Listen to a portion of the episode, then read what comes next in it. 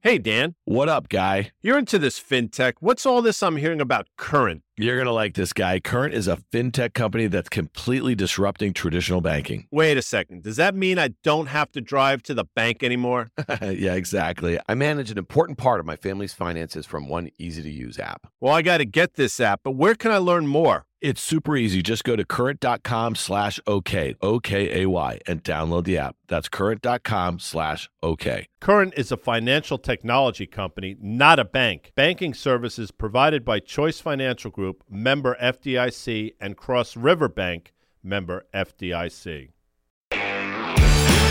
Welcome to OK Computer. I am Dan Nathan. I'm here with CNBC Tech Checks Deirdre Bosa. I'm also here with Jeff Richards, general partner at GGV Capital. You have heard both of these fine people on the pod before. And I got to tell you this, D-Bo, I know Jeff basically because of you here. And I was like, I got to get a piece of both of you guys on the pod here. This is, uh, here we're doing it. Well, he is a very favorite tech check guest. He should come on more often than he does. Well, you know, it's funny. I say, Jeff, you know, I've said this on our pods. You've been really generous with your time over the last year since we started OK Computer. You've been on with Guy and myself on the tape. I mean, it's not that common where you come across somebody who spends their entire professional career investing in private companies, advising private companies who have this sort of command. Um, um, that you do over public markets. And the other thing is, like, again, we've been really lucky to have Deirdre come on over the last month and a half or so. I just love the texture that you bring from the reporting that you've been doing on CNBC. I know you have a fabulous network um, out there. So let's get to it. Um, we want to hit a bunch of the stuff in the here and now in, in some of the places that you play, Jeff, and that you've been reporting on, Deirdre,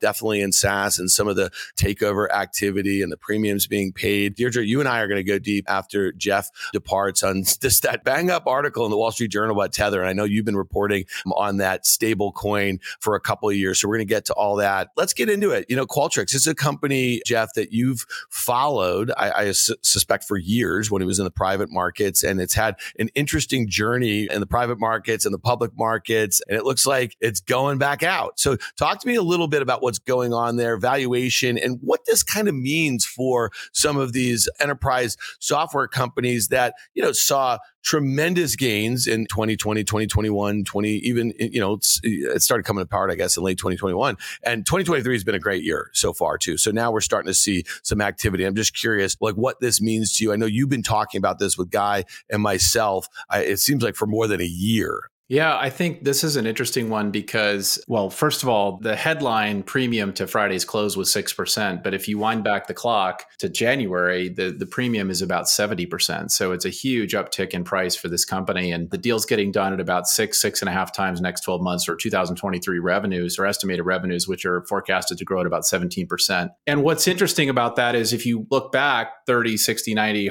you know, six months ago, this company was trading at four times. And we all talked about how software had quote unquote gotten cheap. And at some point, there's a floor where private equity firms can buy these companies. They think the multiple's cheap. They think the forecasts are probably lower than what they can achieve over the next three to five years if run well.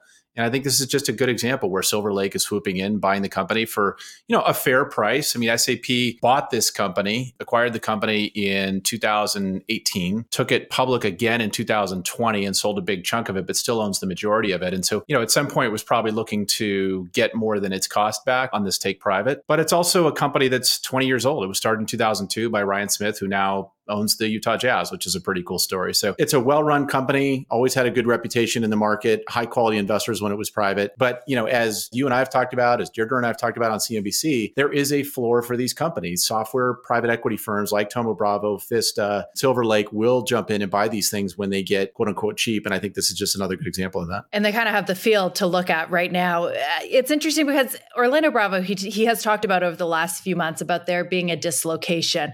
What companies think they're worth and what the private equity firm thinks they're worth. And did you just say that Qualtrics it was a 6% premium from Friday, but a 70% premium from January. Is that what you said? Yeah, it was trading around, I think it was trading around $10, $9.50, $10 a share in January. And the deal is at, uh, I think, 17 or $18. So it's a big jump. But, but look at, there's a ton of software companies that are up 40, 50, 60% in the last 90 days. And I wonder what that has done to the CEOs or founders running those companies because last year those valuations came back down to earth and you know, maybe they were dreaming of the times in 2021 where they would be worth more. And if they were going to have to do a take private deal, they would get more for it. But what have the last few months, the start of this year, done when you've seen them all, these SaaS companies come back up in valuations? Do you think that that is going to make it difficult for private equity firms to do more deals because they think they're worth more again all of a sudden? Well, the problem is, as you guys know, if you go down seventy percent and then you go up seventy percent, that math doesn't really uh, it doesn't it doesn't make for a one to one. So you have a lot of these companies. You know, if your stock went from hundred to ten, or you know went from sixty to ten, and then it went from ten to twenty, you feel good, but you don't feel as good as you did when it was at 60. So we still have a long way to go. And I don't think we're going to see software companies trading back at 15, 20 times like we did two years ago, particularly in a risk off environment like we have right now while the Fed is raising rates. But I think what you see, I tweeted out a chart a few weeks ago where if you go back to the 0809 crisis, different crisis, different time in the world, pre zero interest rates. But if you look at what happened there, one of the charts I shared showed that it, it, was looking at Salesforce in particular, stock symbol CRM, and their growth rate two years went from 80% down to 20%, and then it went back to the mid 30s. People started buying the stock two quarters before that growth rebound. And so I think what you've seen a little bit of is some of the hedge funds and folks that move in and out of the market, maybe in a little more momentum trade in the early part of this year we're sort of betting on the Fed pausing or even lowering rates in the back half of this year, and they're they're getting ahead of that trade a quarter or two in advance. You know, TBD. A lot of people smarter than I am are speculating as to whether that'll happen or not. But that I think was the trade that was happening in January and February, to some extent validated by a takeout like this. And you know, Deirdre, you and I were talking about this a little bit last week about profitability in some of these companies. And, and to your point, Jeff, I mean, there's been some tremendous moves off of the lows, 50, 60% for no shortage of companies in the NASDAQ. But these companies, a lot them are still down 50% from their all time highs, which doesn't matter a whole heck of a lot, but it does from a sentiment standpoint, right? And it does where companies or boards are willing to sell. And especially for a company like Qualtrics, which came out at 30, they sold stock at 42. And now you're telling me there's an 18 and a quarter deal. And you know, what's interesting, and D-Bo, I'd love to get your take on this. I mean, this is a company that's not expected to achieve GAAP profitability for another few years, you know? Uh, and so when you think about that, to me, it seems like the only buyer could be a financial buyer, not a strategic buyer because of the dilution when you're buying a company that's that unprofitable. And there has to be room to cut, right? There has to be levers that private equity feel that they can come in and pull to get to that better notion of profitability. But when you look at some of the other take privates this year or of the last year or so, SailPoint, Anaplan, these it's a certain kind of company, right, Jeff? It has to be compelling subscription revenue wise. I thought it was interesting because earlier this year, you saw software companies start to go after that consumption based model. And something that I was covering this morning on Tech Check was where they stand right now. And it's tough for them. There was a time when you thought, okay, you're most vulnerable if you're a subscription revenue company. And then you thought, okay, maybe it's going to be okay. Maybe that's how you actually help your customers save costs. And I think in this environment, we've never been through it. These subscription, these consumption based business models haven't been through a softer backdrop like this. They're finding it more difficult. So would you say, Jeff, that for private equity, subscription based revenue has been more appealing and you can't have huge losses on the balance sheet? Uh, look, the private equity playbook is not unknown. I mean, what you're going to see these guys do, they're going to cut stock based comp. I think I remember reading when Hellman and Friedman bought Zendesk, somebody said that the stock based comp was $300 million in the year before. Private equity firms are not going to pay the management team and the employees $300 million a year. So they cut SBC. They will, in some cases, decrease r&d that's focused on products that might be a few years away. In some cases they'll use their leverage you know the base of companies that they own to negotiate better infrastructure deals with aws gcp azure et cetera. So they will find a way to both cut costs and make the company more profitable and ideally obviously take it public two or three years down the road. But i think the the things that we love and that public investors love things like net dollar retention how strong is the customer base right? But you know part of this also is if you're a management team that's running a company that's 10 15 years old and your market cap goes down by 70% you know getting back to that level just on a on a human nature standpoint that's a big mental hurdle. And so i think you're just going to see some folks say gosh maybe this is a good chance for us to either do this in private, which is what Michael Dell did with Dell and Silver Lake in an incredible transaction, or say, you know what, I'm willing to hand over the reins. You bring in a CEO, and you'll see some of these private equity firms bring in folks that they know to come and run these companies. So it's an interesting time in the market. I, I don't think anybody believes there's going to be a V-shaped recovery in software. I, I don't think anybody's forecasting multiples suddenly going back from an average of five to 15 in 2024. So it feels like a long journey. You know, and, and by the way, this is true on the private side as well, right? Conversation we've been having with a lot of founders. This is not going to be a quick journey to an IPO or an M&A outcome. It's going to take, we're back to the old days of five to 10 years to build a great company. I want to hit one here because it had a big move lower last week. And Jeff, you and I have not talked about it a little bit. I think Deirdre, you and I did. Last week, Snowflake reported, you know, the street seemed to be pretty disappointed with the results and the guidance. And, you know, it's interesting. Again, we just talked about how many dozens of, you know, NASDAQ stocks are up 30, 40, 50%. You know, the stock, it sticks out like a sore thumb because it's actually down on the year. Okay. It's down 1%. There's a $45 billion market cap company expected to do maybe close to $3 billion in sales this year, trading close to 16 times sales. There's not GAAP profitability for a while here. D-Bo started to steal your thunder on that. But that stock, which was a huge darling, right? And it's something that, uh, you know, it just, to me, is that saying something about where we might see some of these software valuations continue to come in because this one's still fat and the underperformance is kind of glaring or will this one play catch up in your opinion and was there anything that you saw in and around that quarter that would lead you to believe that there's going to be a path that might take a little bit longer than some might hope jeff and i kind of did talk about this we talked about how easy it is to cut costs at say a snowflake versus a salesforce and when we saw you know elon musk who tends to do these things take that you know massive axe to their salesforce spend you thought, okay, maybe it's a little bit harder than a snowflake. And like you said, Dan, it is a darling. So it has been stickier. But I wonder if the market right now is looking for a reacceleration story. And when you look at Snowflake, it's less about the bottom line because I think that they did a better job showing profitability, at least on a unit economic basis, if not a GAAP basis. Salesforce, though, kind of blew it out of the water in terms of growth and that bottom line. And I wonder if in today's market environment, it's enough to show cost cutting. Maybe that has already been priced in. But Salesforce, Jeff, right? I mean, that growth has just come down so much. It is a deceleration story. I think, you know, Snowflake is a hard one because in the venture capital community, this company was founded in 2012 and it's going to do, I'm looking at the Goldman forecast right now. Their estimate for 2023 is 2.06 billion of revenue. So for a, a company that's 11 years old to get to 2 billion of revenue is pretty incredible in the software space. But when you look at it as a, do I want to be a new buyer of the stock? Stock, which is sort of the way you're asking it, I think it's a fair question. I think that any company that is in the consumption, the cloud software consumption environment in 2023 is going to see headwinds. Corporate buyers, CFOs are for the first time in a few years, they're cutting heads in some cases. Tech companies have been cutting heads, not all industries, which we've talked about, but they are trying to consolidate their budgets. They're trying to say, hey, do I really need 47 software providers in sales and marketing? And so anybody that's on the consumption side in the near term is probably going to feel some headwinds. I think the bull case for Snowflake and other companies in that genre. Private side, we have Databricks, but also on the infrastructure side, you have companies like GitLab and HashiCorp and Confluent. The the bull case is is cloud consumption going to go down over the next five to ten years? Probably not. So if you're a long duration investor, you could argue when you want to be entering the name, you might not need to enter it now. Maybe you could enter it later this year. But on a five or ten year horizon, it feels like a pretty good bet, like Salesforce was in 2008. Salesforce looked expensive in 2008, and then it got really cheap. And today, you you know you're up quite a bit on your on your investment there. It's a great company. They own businesses. We think of them as a as a CRM software company, but they obviously own businesses in a number of the places in the stack. Mark Benioff, one of the great CEOs, I think to some extent they had sort of pre-wired the street to have low expectations, and then sort of came out with this number that was growth in the teens, and everybody was like, "Yay!" Um, but you know, he's he's got a great organization. They've got distribution. You know, if you think about Microsoft, Google, the companies that have distribution, they've got distribution. SAP, ServiceNow these are companies that can go in and sell additional products into their existing customer base because they trust them.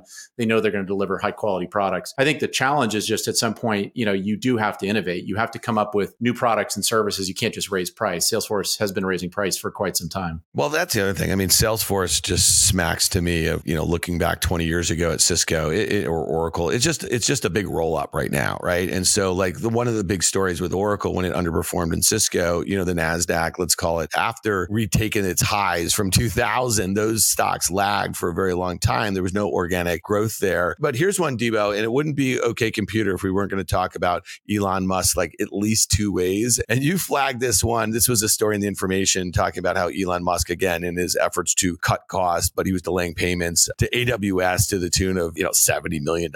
And then the story goes on to say, well, AWS, which is an advertiser on the Twitter, they were refusing to pay those bills. And so it just seems like, again, for years we used to hear this sort of stuff with businesses, you know, whether it was Tesla and delaying these sorts of payments. And listen, that company, many instances over the last 10 years was in very dire situations. So maybe he's very comfortable with being at the helm of Twitter. The difference here is that he is on the hook. He is on the hook for the $13 billion in debt. This was not, you know, a, a publicly traded company where every year since Tesla went public in 2010, they did capital raises. That's how you fund this sort of these sorts of operations in good times and bad. So talk to me a little bit about what you think this means. Tesla is not trading particularly well. And, you know, when you think about, you know, the news that we keep hearing out of the Twitter, Twitter broke today. It was down for a bit and was like there was one, there was a single point of failure. So talk to me, D-Bo, you know, because I started this morning talking about Musk and Twitter and this sort of grand experiment that I think a lot of other CEOs are watching. How much can you cut?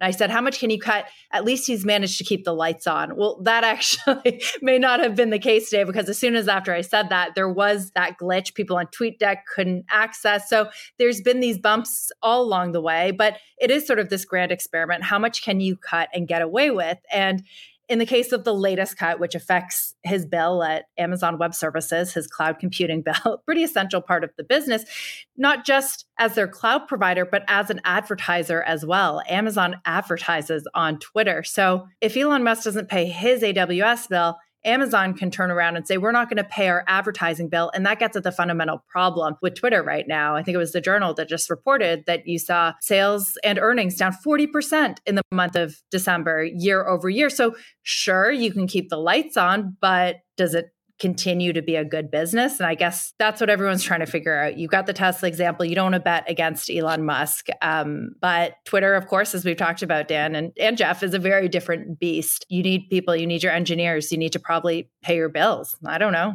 Sounds like an important thing. So, Jeff, you've been on Twitter for a long time. You've seen a lot of these different social models and, and, the ones that have been successful and the ones have not. And it's interesting. I mean, before Elon ever bossed Twitter, I mean, I think he was fairly well convinced it was a failing product, right? And when you think about how the user growth had plateaued, their inability to monetize the existing users they had relative to other platforms was not particularly great. And you mentioned something about Snowflake's ability. And again, this is an enterprise software company, but to go to zero to $2 billion in sales sales. I mean, Twitter was one of the fastest companies ever to go to $2 billion in sales, right? And so I guess the question here is like, I think, you know, Elon bought this in late October. He hasn't made it better. We can all be patient, but we're all using it much less. The, the reviews of the product are, are not getting better anytime soon. And he may really risk just running people off the platform. And who knows, maybe there's something else that catches lightning in a bottle. And again, I'm not going to hold my breath for that. I'm just curious though, Jeff, as a longtime user and as someone who's very in tune with this sort of mindset, and I'm sure sure you have lots of friends who are close to Elon and they're all rooting him on in the background, but it's not going particularly well. Well, I think what's so interesting is if you talk to people that work at SpaceX or Tesla, those are two of the best run technology companies really ever. I mean, SpaceX is an incredibly well run company. You, you can not like Elon, but you can't argue with the success of Tesla. You just look at what it's done since it went public. I think when you buy an existing operating entity, it's very different from organically building something that you started from scratch. You know, if you think about those other companies, uh, SpaceX and Tesla, the people inside of those companies have tremendous loyalty to him. They've grown up with his playbook, his operating mentality. They know how he thinks. Uh, I do have friends that, that, have worked at both of those companies, and you know, you you sort of follow the the legion of, of Elon he inherited a group of people at Twitter that didn't necessarily march to his beat. I think that's a much tougher challenge to take on. And I hope he figures it out. I love the product. I've always been a big Twitter user. I think that the opportunities in e commerce and payments and real time information are amazing. But you know, like you said, you can't have outages. It's just, uh, it's tough. And then, you know, we haven't even gotten into the side of Twitter that I think is the hardest thing to deal with, which is the political side. What is allowed? What's not allowed? I mean, it plays a role in geopolitics. We're just talking about like basic product functionality. You go up a level, there's a whole layer of things that that are really complex when it comes to running a company like Twitter. Let's shift over to Tesla because then Wednesday last week they had this much anticipated investor day. You know, the stock had obviously gotten very oversold from 200 in early December down to 100 in early January and back up to 200 by the time of this investor day. And it seemed to be one couple things that were trying to be done there. Um, Elon was trying to show the deep bench that they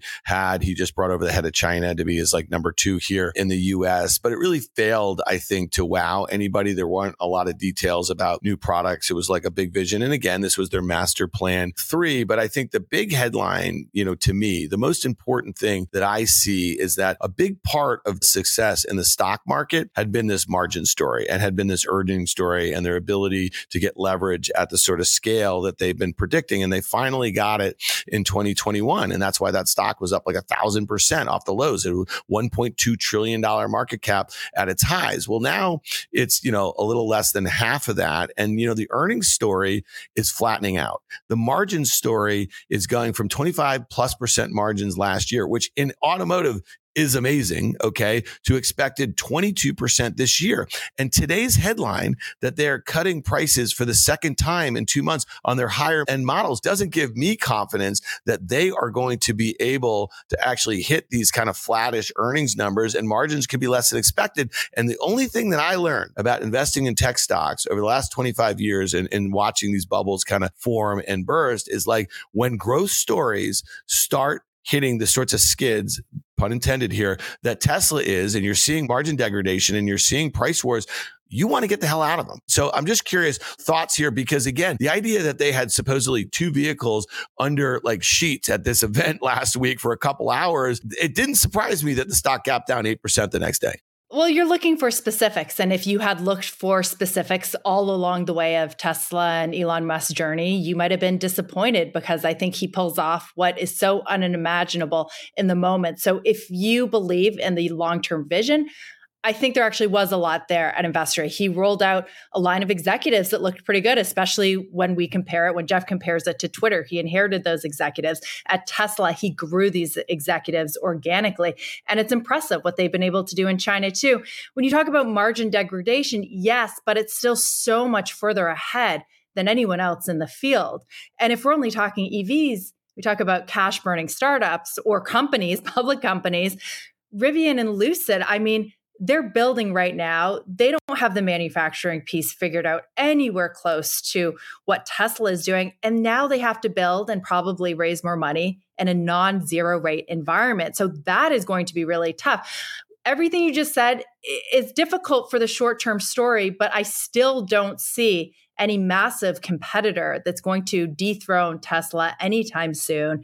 And we may not have seen the car very light on specifics, but if you believe that Elon Musk pulled it off the first time and he has such a huge lead. I think that's what the market's probably trying to price out. How much of a lead does he really have? But the more we hear about other automakers and their manufacturing issues and the amount of money they have to raise. I'm on my third Tesla. I've been driving one for 10 years. I love it. But I thought, gosh, maybe I'll think about getting something else. Maybe I'll go look at the Porsche, the Mercedes, the Audi. I went and Ferrari, drove the Audi. Even I, better margins, no, by Ferrari. the way. Ferrari. I went and drove the Audi and I loved it. And I asked, first of all, the range is only 220 miles. Second of all, it doesn't have high speed charging. So there, there, there's no charging network. I was up in Tahoe recently, and I'm at a grocery store that has two public chargers. They're non-Tesla. There are three Tesla chargers in the Truckee area, always full. Superchargers. You drive in, you get your car filled up, 30 minutes. There are people sitting in Audis and Mercedes waiting for these things to open up in a grocery store parking lot. You can't drive your car. There's nothing you can do. You can plug it in, but if you literally, if you plug in the Audi, it's going to take 80 hours to charge. If you plug you it in your house. you and I have talked about this. This right now, he has an incredible moat. this is the killer app. This is the the immovable moat for now, I guess, right? But again, to me, this is not about Rivian and Lucid and Boyd. This is about Ford and GM and Volkswagen and the Japanese. It's about the incumbents. And I don't know if you guys caught this opinion piece in the New York Times. This is from a columnist, Ezra Dyer, for Car and Driver. A 120 year old car company is leaving Tesla in the dust. And he's talking about Ford. And I actually bought that Ford Mustang Mach E in 2021. You know, Jeff, you, you made fun of me um, for it. I love that car. That car wipes the door with the lower end. I mean that sincerely, Yeah. but the issue is the charging. Where do you charge it? And the Well, range, that's the- what's the range? No, the range, the, the range, and where to charge it. All those things will be fixed. That was a pillar of the bear case for Tesla for years. Are they going to fix the dealership model as well? Because that is something that drives me absolutely crazy. I mean, I got a Tesla a few years, I think only a year ago, actually. You walk there, I was out within five minutes. I mean, I also got a minivan, by the way, and that took me that took me a hell of a lot longer. And it was just such a frustrating process. And I think for a generation that is becoming used to paying with their phone, quick checkouts, the payments is a big part of this. And the legacy automakers still get bogged down by that. And it is just such an unpleasant experience. And then you think about how to get your car fixed as well. And Tesla has a moat there as well. I mean, that needs to improve also. But I think to Jeff's point, that moat is still incredibly wide. What's it worth, Dan? Maybe that's what you're getting at. Do you think that there is competition, right? Like if you're going to get a lease, we got a three year lease because we thought there might be on more on the market in terms of EVs. Uh, first of all, the the click to buy is a great experience, as you mentioned, Deirdre. I just don't know how people are going to buy Ford, GM, et cetera, en masse fully electric vehicles until they have a reliable charging network. And, you know, giving you the option to use a public charging network is not the same as knowing on a map, by the way, that's built into the vehicle, showing you exactly where you can stop along your route, how many slots are open. You walk up, I still get free charging. You drive up, plug in, 30 minutes later, you're off to the races it is such an important part of the ownership equation that you know uh, yeah the f-150 lightning beautiful the a lot of these cars are, are really cool the interiors are even nicer than tesla's but the reliability piece is super important Just to be really clear, in places like where you are, there's often lines for Tesla supercharging stations. It didn't work for me because I live in New York City, right? And there aren't any public charging stations there. And there are very few garages that have them. And the range still stinks. But for people who basically leave their home and it's fully charged and they're going to work and they're running some errands and they're coming back, that's the majority of the next EV buyer here in America. And I think there are some things that solve that. But listen, this is a debate we're going to have for a very long time. One last point that we didn't get to on Tesla is that they've done more to vertically integrate their business than any of the other automakers, legacy or EV players, in terms of integrating the battery production, lithium supply. So that is going to be something that's very difficult for the other players, old and new, to catch up with. I don't disagree with that. And again, you know what Jeff was just saying about the moats. The, the, there's no shortage of them as it relates to EV. I just think of Tesla as a stock, a six hundred billion dollar market cap, and I think about just kind of some of the issues that valuation has always been one of the, I guess, pillars of the bear case here. But this might really might be the second year in a row where some of that competition is finally starting to chip away at that profitability moat, if you will. Also, so you know, vertical integration will be great. I just think that some of the competition is probably going to play some catch up. If you recall, they've only sold 3 million cars to date and they've already projected by what 2030 they're going to be selling 20 million a year, which is like insane. It's just not Big something that- claims. yes, they're not something they're ever going to do. And I'll just say this is that if all those people out there who are calling for a recession at some point this year, I mean, you know, that and the geopolitical issues that we have with China, I know you've heard me say this at nauseum. I mean, this is a really important market that for them from a manufacturing standpoint, from a demand standpoint, from a rare earth material standpoint. Um, so, you know, to me, it's not a layup here, um, but everyone knows my positioning. And I really appreciate hearing from you and Jeff, the alternative view here. So stick around. When we come back, Deirdre and I are going to hit a few things crypto. Hey, listeners, it's Dan here. I want to tell you about a company that I'm really excited about. It's called Current. It's a fintech company that's completely disrupting traditional banking. I'm a new Current customer. It's already helping me and my entire family manage our finances, all from one easy to use app. So try Current for yourself and get the app by going to current.com slash OK. That's current.com slash OK. Current is a financial technology company, not a bank. Banking services provided by Choice Financial Group, member FDIC, and Cross River Bank, member FDIC.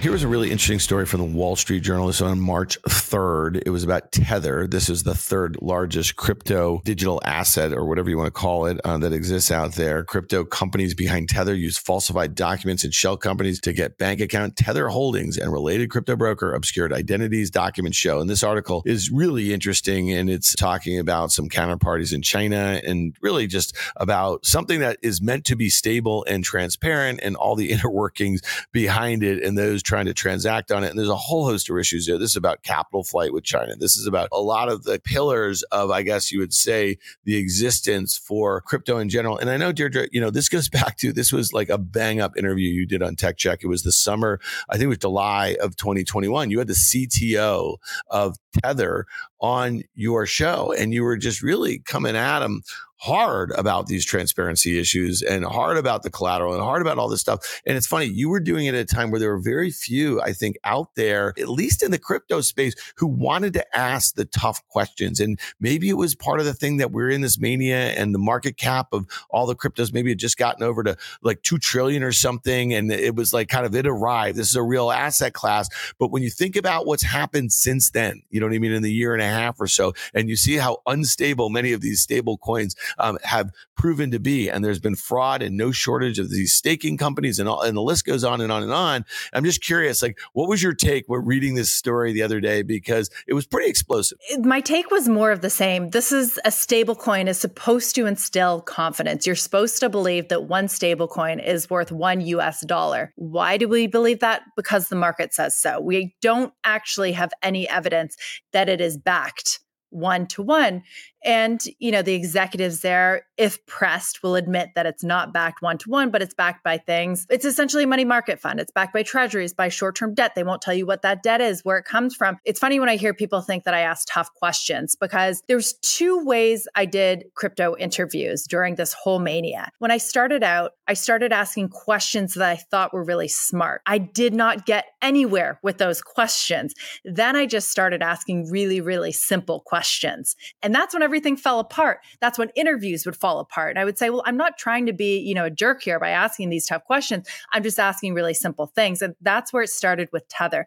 It took me a really long time to understand what it actually was, like a really long time. I remember I had Jason Calacanis. I was going back and forth with him on Twitter, and he was saying it was the black swan of the crypto industry. And I thought, okay, if it is, what is this thing? What's a stable coin? What does it mean to be pegged to the US dollar? When there's not a US dollar behind you.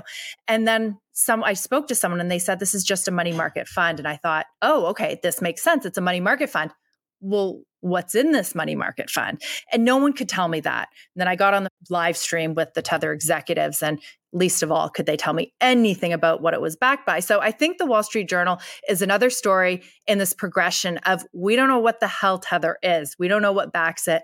And there's really not a lot of reason for people to have confidence in it, but it remains because people need it to get in and out of the crypto market. It's interesting as you and I were just talking about this when you think of now what the the total market cap is for crypto it's Bitcoin at 430 billion, Ethereum at 190 and then it's Tether, Binance coin which has to be kind of going the way of the dodo I would assume kind of soon and then this US dollar coin, USD coin which is also backed by Coinbase. I mean those combined are about 150 billion and they're 3, 4 and 5 as far as market cap's concerned and behind that is XRP, the Ripple thing that has obviously had no shortage of issues and when when you think about just the landscape, I mean, it really is Bitcoin and Ethereum, and then the stable coins and, and that are used to obviously, like you say, transact for a whole host of reasons. But without that transparency, without the regulation, and I think without truly knowing what those coins are backed by, I mean, they're going to continue to operate under this sort of skepticism, I guess I would say. And so, you know, you've been doing it for two years now. The Wall Street Journal won't stop. And, and this leads me to kind of another guy who I think is a great journalist. He's been pretty brilliant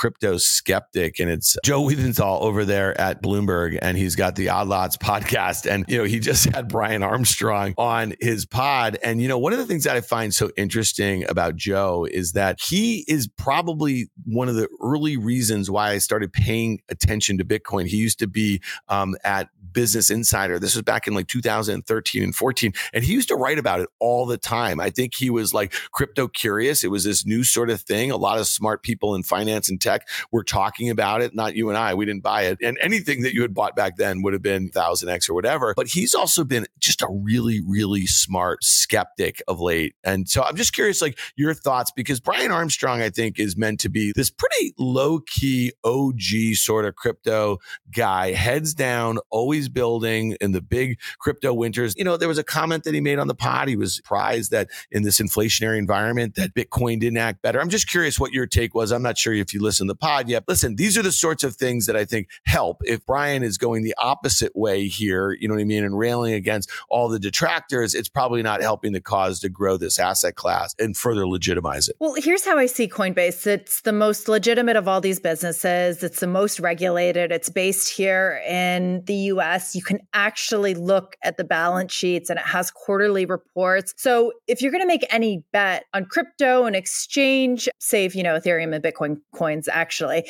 Coinbase is a good bet. But does that mean it's a good business? No, it means it's not a very good business at all because there's all of these offshore exchanges like FTX previously, like Binance now, that get to operate without that transparency, without that regulation, that can do so much more and earn so much more on things like options and derivatives and shady things that we don't really know about because it doesn't have to be transparent in the same way. So, how does Coinbase make its money? Okay, on fees, you know, something that Jim Chanos says that cannot last forever. You talk to the the Binance CEO, and he's going to undercut till the end, till there's no more business left.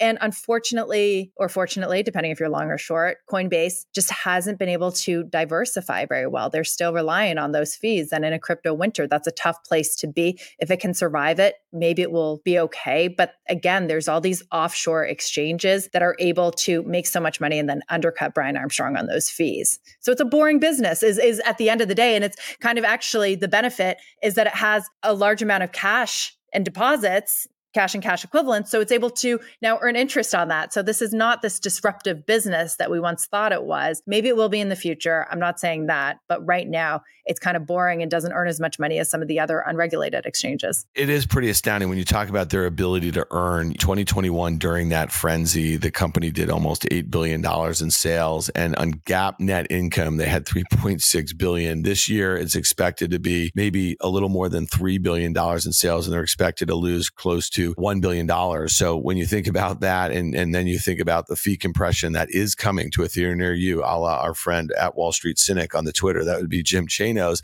Um, it's hard to see, even with the current like 13, 14 billion dollar enterprise value. And again, to your point, like they have a lot of cash on the balance sheet here, but doesn't seem as interesting when you think about the potential for, you know, lower cost transaction providers. We talked about this a little bit last week as it related to OpenSea. There was an article in the information that was talking about this new company called Blur, which basically was no fee NFT trading. I mean, think about that, right? And they've basically taken like a disproportionate amount of OpenSea's market share since they launched, and they're incentivizing people to trade on the platform again with a coin, a Blur coin or something like that. So, you know, this goes back to, you know, Jeff Bezos famous saying, your margin is my opportunity. And it seems like that, you know, trading three, 4% in and out on a crypto on Coinbase, a very centralized platform, seems like somebody else's opportunity. Yeah. And, and then when you think about all the attempts that they have had to diversify and make money in different ways, such as interest bearing accounts at Coinbase or staking, they've all like the interest bearing account turned out too good to be true and the regulators came down on it. They were actually, you could say in hindsight, lucky that they weren't able because that's kind of what sunk BlockFi and some of the others as they played fast and loose with those deposits. It would have been harder for Coinbase to do so, but it just feels like every new business that they try to diversify into gets smacked down. And Brian Armstrong would probably argue and it's a very good point, that the US could be left behind. I don't know if anyone cares. I don't know if Gary Gensler and co care if the US is left behind in terms of crypto because there's been so much damage in its wake. We'll put um, a transcript of that podcast with Joe Weisenthal, Tracy Alloway, and Brian Armstrong in the show notes. It's a really good listen. And I guess, listen, he seems pretty sober in, in an industry where there's been anything but that over the last few years. All right, Deirdre Bosa, she is the illustrious host of CNBC's Tech Check. And I am so fortunate. I think our listeners are so fortunate to have her join us here on OK Computer. So thanks so much for joining us again this week. I feel fortunate to be here. So thank you for having me again. If you like what you heard, make sure to hit follow and leave us a review. It helps other people find the show. We also want to hear from you. Email us at contact at riskreversal.com.